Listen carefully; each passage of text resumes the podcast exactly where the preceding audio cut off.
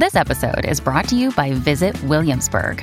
In Williamsburg, Virginia, there's never too much of a good thing. Whether you're a foodie, a golfer, a history buff, a shopaholic, an outdoor enthusiast, or a thrill seeker, you'll find what you came for here and more. So ask yourself, what is it you want? Discover Williamsburg and plan your trip at visit williamsburg dot com.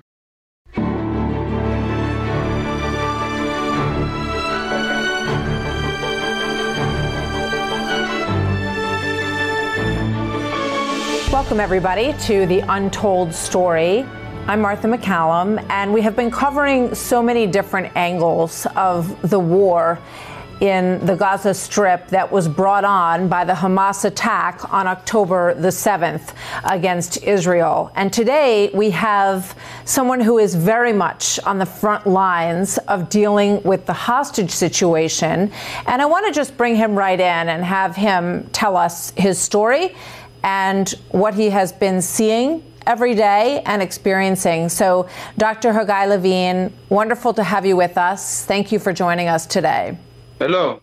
Doctor, if you could begin by telling everybody who's listening and watching what your life was like, what you were doing and working on on October sixth, and how all of that changed for you on October seventh. Well, I'm the chairman of the Israeli Association of Public Health Physicians, and I dealt, you know, heavily in the last years with COVID and with other epidemics such as obesity and smoking. And although we don't mention it now, but to tell you the truth, I was one of the leaders of the White Coats Movement for Healthier Democracy in Israel, of the white of the healthcare professionals. So on October sixth, I was with the veterans of the Yom Kippur War, warning that if the reform would not stop, we may have a worse disaster than happened in Yom Kippur War in seventy-three. It's unbelievable that this warning actually fulfilled on exactly the day after, on October seventh. What do you remember about waking up that morning on October the seventh? How did you start to understand what was happening? Well, because I had this very strong feeling that we are heading to a disaster, uh, I woke up by the alarm. I immediately told my children and my wife that this is the real deal. We went to the safe room, and from there we followed the news, and very soon it was clear that this is a, a massive terror attack that actually is a genocide. In, and it, it took several hours to understand.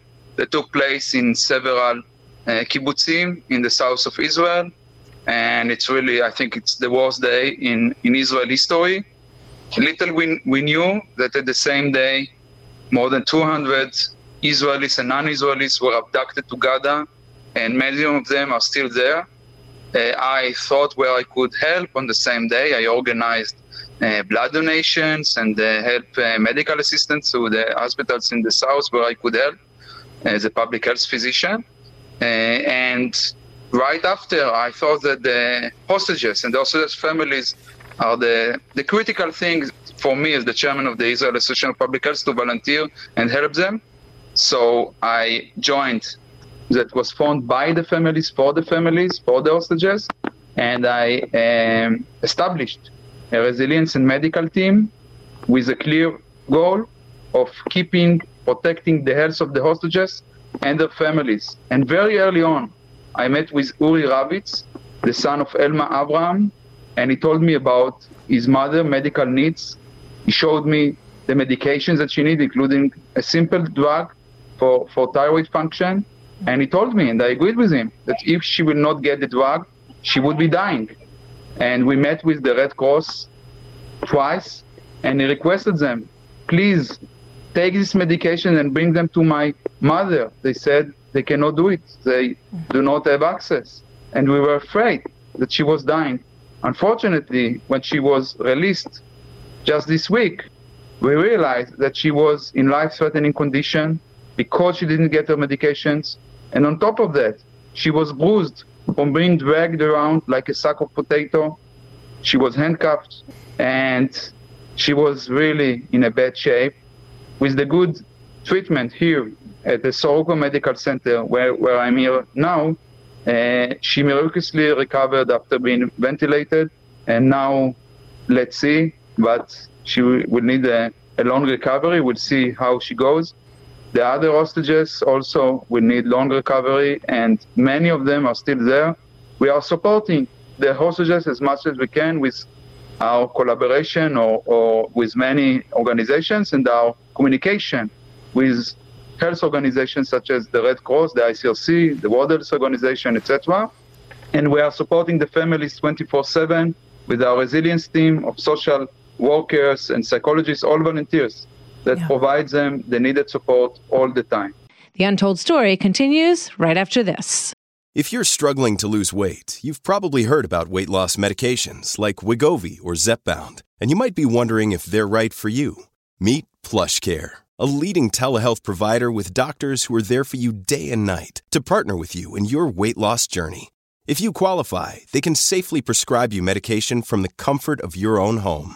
To get started, visit plushcare.com slash weight loss. That's plushcare.com slash weight loss. plushcare.com slash weight loss.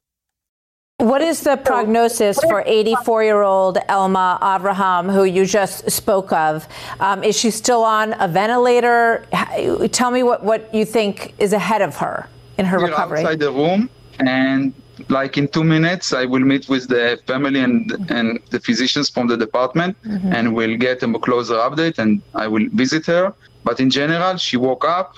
She's uh, in a better shape. She still needs... She's still in intensive care unit. She still needs intensive care, and still it's going to be, you know, very complex to treat her. But now she's in a much better shape when than she was when she arrived here, with body temperature of twenty-eight Celsius degrees, eighty-two in Fahrenheit, and after being neglected and violated for a long time.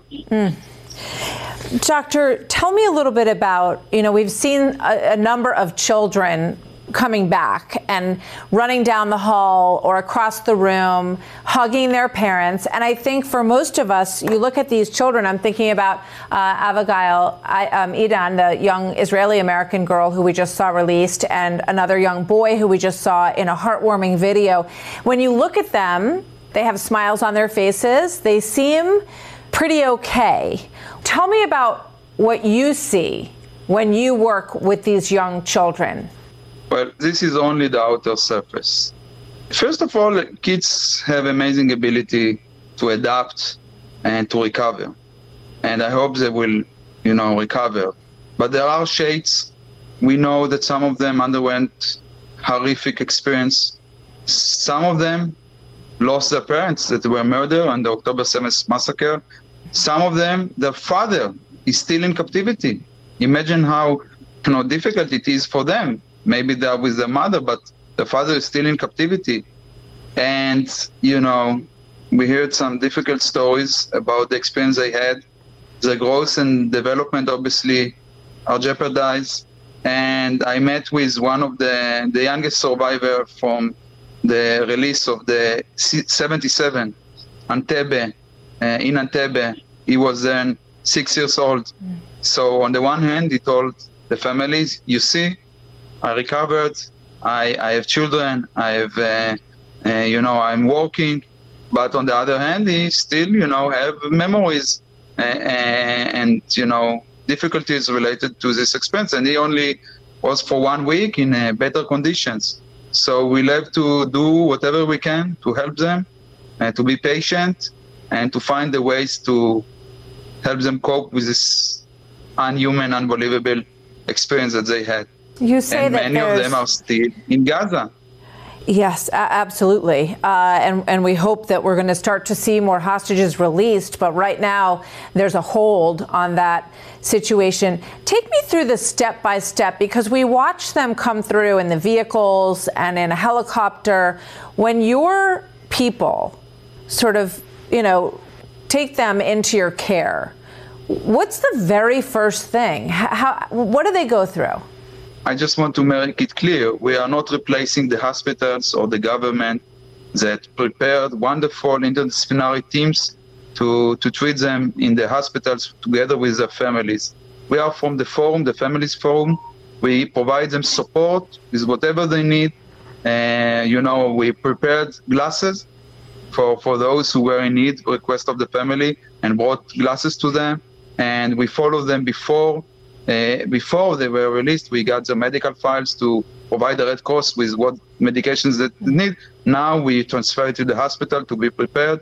And after they release, we follow them and, you know, whatever they need. If they need housing, uh, if they need uh, support, if they need, especially for the families, because the released hostages actually, uh, they get very good treatment, but the, the families really need our support. I will really need to, to wrap up soon. We are um, now having this meeting. I know, I, I understand. So in the last minute, is there any individual person or conversation that you've had that really stands out that you think would help people understand the trauma of what they've gone through? Well, I always want to end with an optimistic note. I will always cherish my meeting with Yocheved Lifshitz, eighty-five-year-old woman who was released several weeks ago, and she wanted to help the other families, the released hostages.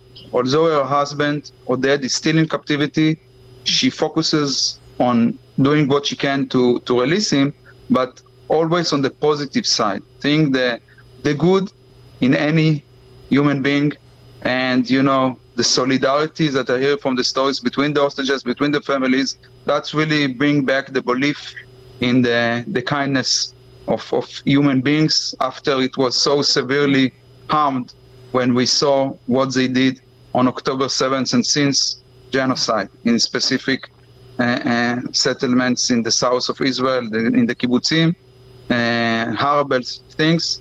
Well, we uh, we thank you, and we, we're going to let you go. We know you have a lot to do to look after these hostages with the team that you're working with, now freed, and just let them know that in America our prayers are with all of them for their recovery after having gone this undergone this absolutely horrific situation. We pray that they will uh, fully recover and that they will have meaningful and good lives ahead.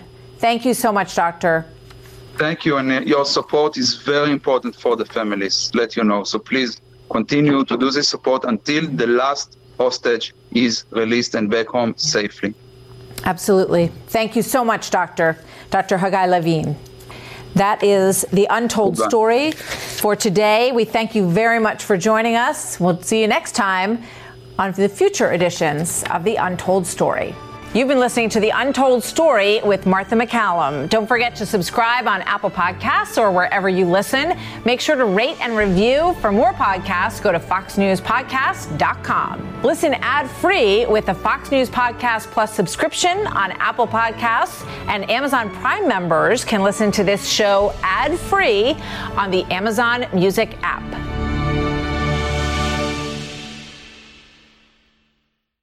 From the Fox News Podcasts Network. Hey there, it's me, Kennedy. Make sure to check out my podcast, Kennedy Saves the World. It is five days a week, every week. Download and listen at fox news podcast dot com or wherever you listen to your favorite podcast.